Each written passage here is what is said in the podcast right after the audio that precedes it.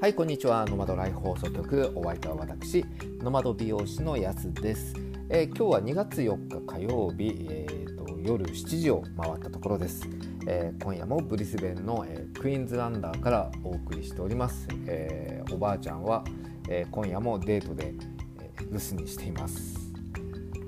さて今日はすごく涼しくって、えー、昨日との気温差10度ぐらいじゃないですかね。もう帰ってくる時は、えー、半袖じゃちょっと肌寒いなみたいな感じで、えー、もう風が強いからなんですかね。昨日はもうもうこの時間でも30度超えてましたからね、えこうやってもう寒暖の差が激しいので、えそれでちょっと体を、えー調子を崩してしまう人が多いような気がしています。えー、そしてですね今日は朝からあのオンライン僕が入ってるオンラインサロンでうん、まあ、スラックでこうみんなコミュニケーションを取るんですけどうんと日本食の話になったんですよね。えー、僕の朝ごはんって言ってあのいつも朝ごはんはヨーグルトと、えー、フルーツ大体僕アレルギーフルーツ結構あるので限られちゃってるんですけども、えー、今日はブドウとバナナと、え、その上にあのとヨーグルトかけてして蜂蜜かけて、えー、それで、えー、朝ごはんっていうふうに大体いつもこんな感じで食べてますでその写真を撮って、えー、みんなにまあ送ったら、えー、まあ、なんてヘルシーなんでしょうみたいな感じになりいやいやでも本当はご飯とお味噌汁と、え納豆で食べたいんですよみたいな話をしてしたらこうちょっと日本食の話になってちょっといろいろ思い出したんですよね。それで、えー、今日はあのシティまで行って、えー、12時前までにあの入るとチキンカツカレーが6ドルになるというサラダ付きで6ドルになるっていう、まあ、日本円で、えー、400円ちょっとぐらいで、えー、食べれるってなかなかブリスベンではその値段では食べれないので、えー、ちょっとですね、え足を伸ばしてシティまで行ってきましたさてそれでは今日も最後までお付き合いください。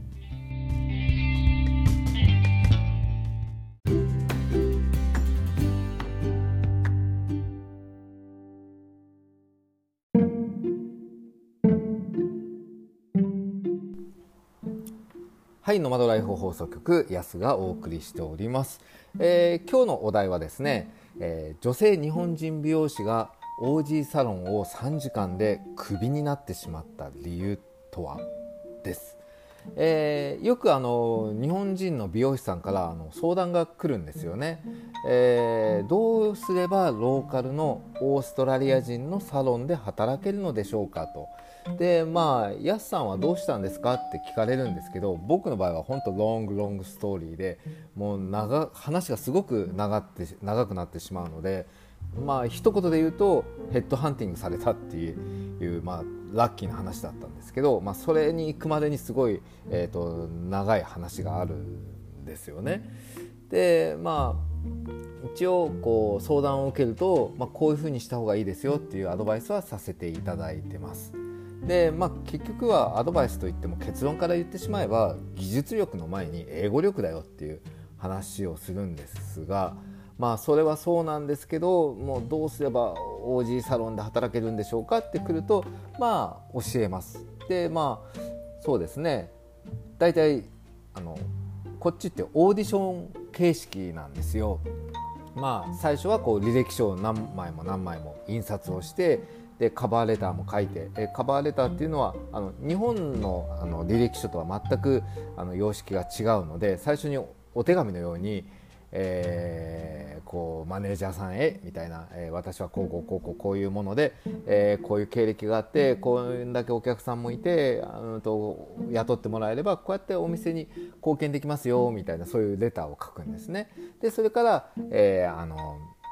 history をこう education の history を書くんですよね。まあ、学校こういう学校出て専門学校出てえー、オーストラリアの学校もこうこうこういうふうに出てます。で今度職歴を、えー、書くんですよ。こういうお店でこうこうこうやって働いてました。こんなことを、えー、責任はマネージャーとして働いてました。とかアシスタントとして何年から何年まで働いてました。とかっていう、まあ、そういう履歴書をあのもうワープロで売って印刷をしてでその印刷をもう10部20部30部って持って片っ端からこう美容室に行ってでマネージャーさんいますか？マネージャーさんと話をしたいんですけどって言って直接マネージャーさんに手渡しをすると。で、まあ、ちょこっとこう会話をして、まあ、こうこういう明るい人物なんです私怪しいもんじゃありませんよみたいなそういうアピールをしながら、まあ、話できれば話をするで、まあ、忙しいようだったらちょっと履歴書後で見といてくださいっていう感じでこうお店を回るんですよね。でまあその履歴書を見て気に入ってもらえれば、まあ、電話かかってきたりとか、まあ、直接お話してる時に「ああじゃあ明日明日でもあの誰か友達でもいいからカットモデルになるような人連れてきて目の前でちょっとオーディションやろうよみたいなそういう風になる場合もあります。でまあこの相談に来た女性、まあ、20代後半ぐらいの、うんとまあ、日本で、えー、経歴のある、えー、女性美容師だったんですけどもまあそういうことを伝えましたじゃあこうやってちょっと頑張ってみてって言ってしたらあのある日あのオーディション予約取りました。明日頑張ってきます。ってこうメールが来たんですね。おおすごいじゃないですか。じゃあオーディション頑張ってください。みたいな。日本人は絶対技術力が高いんでもうほんとびっくりされるぐらいあの上手だねって言われると思いますよ。みたいな。そんな感じで、えー、応援をして。で次の日ですよ。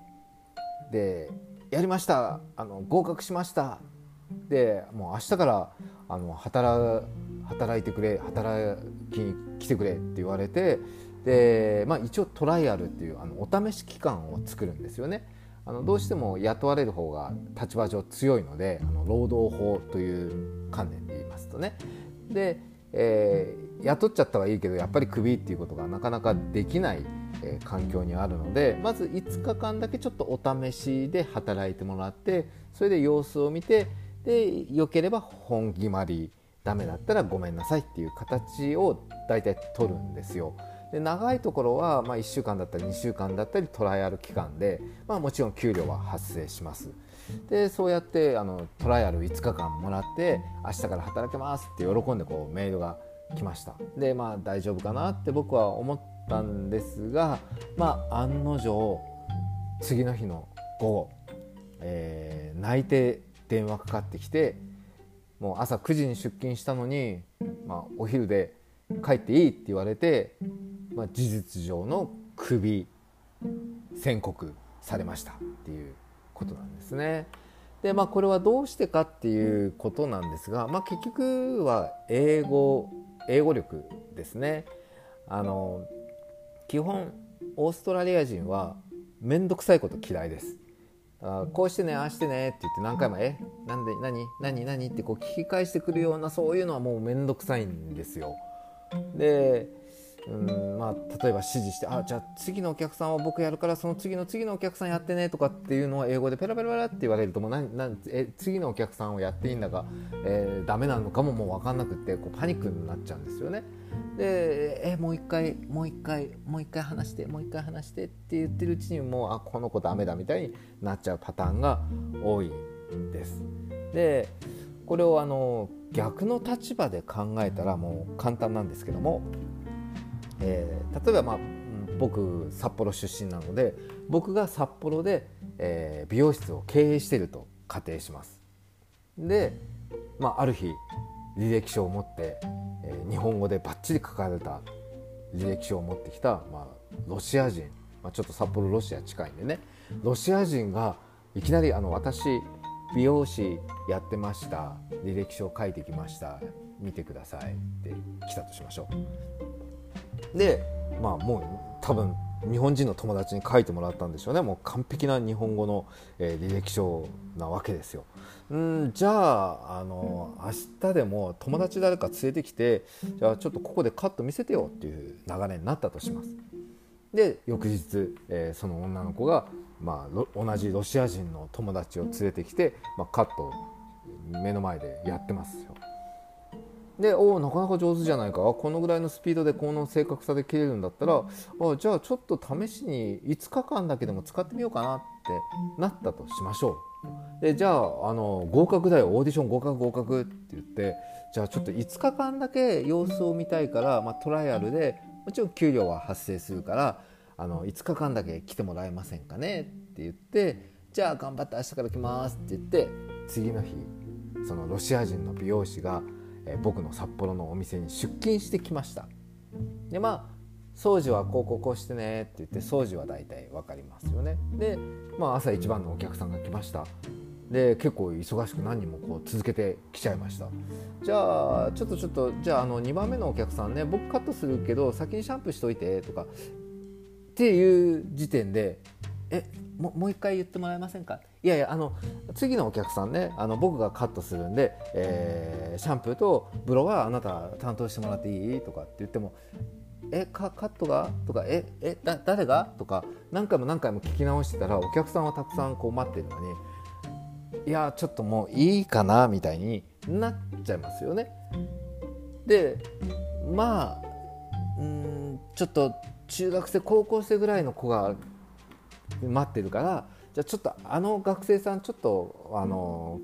カットしてもらっていい？って言ってカットに入りました。でもその高校生がこう説明することが何言ってるかよく分かんないみたいな。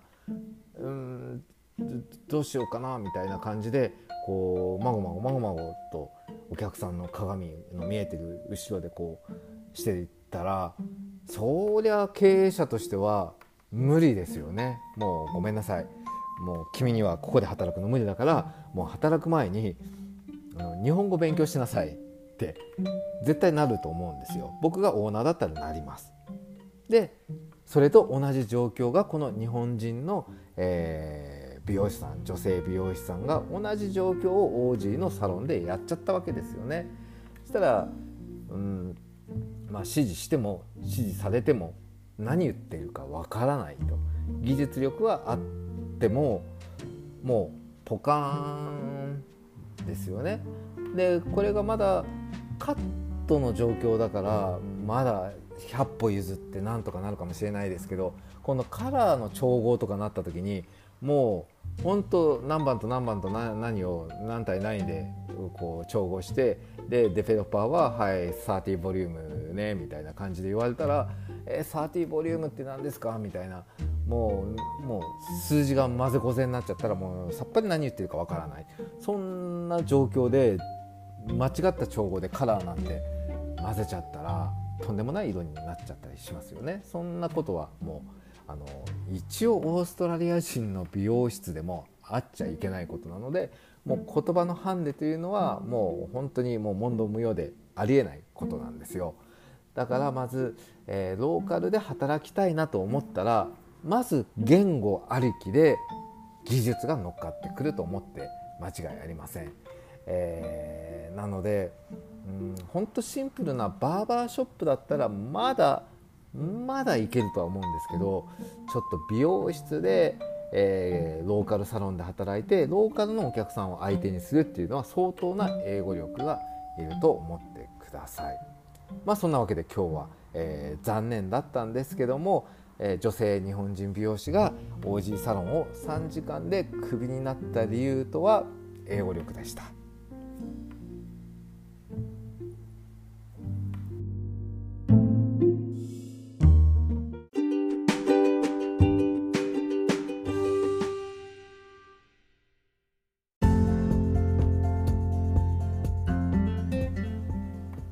はい、ノマドライフ放送局エンディングのお時間となりました。えー、今日で16回目が終わりました。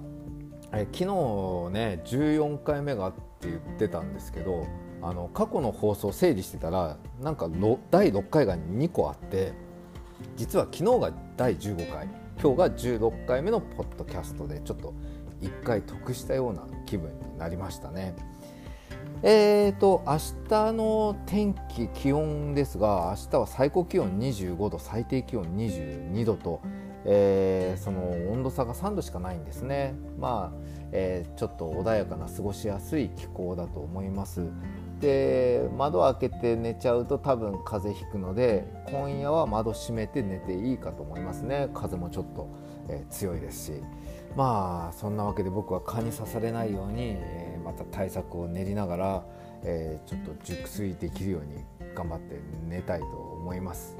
えー、この番組では、え皆さんのご質問こんな話聞きたいなど、えー、リクエストを受け付けております、えー、Twitter のコメント欄やダイレクトメールから、えー、または僕のウェブサイトやす .com.au からお送りください、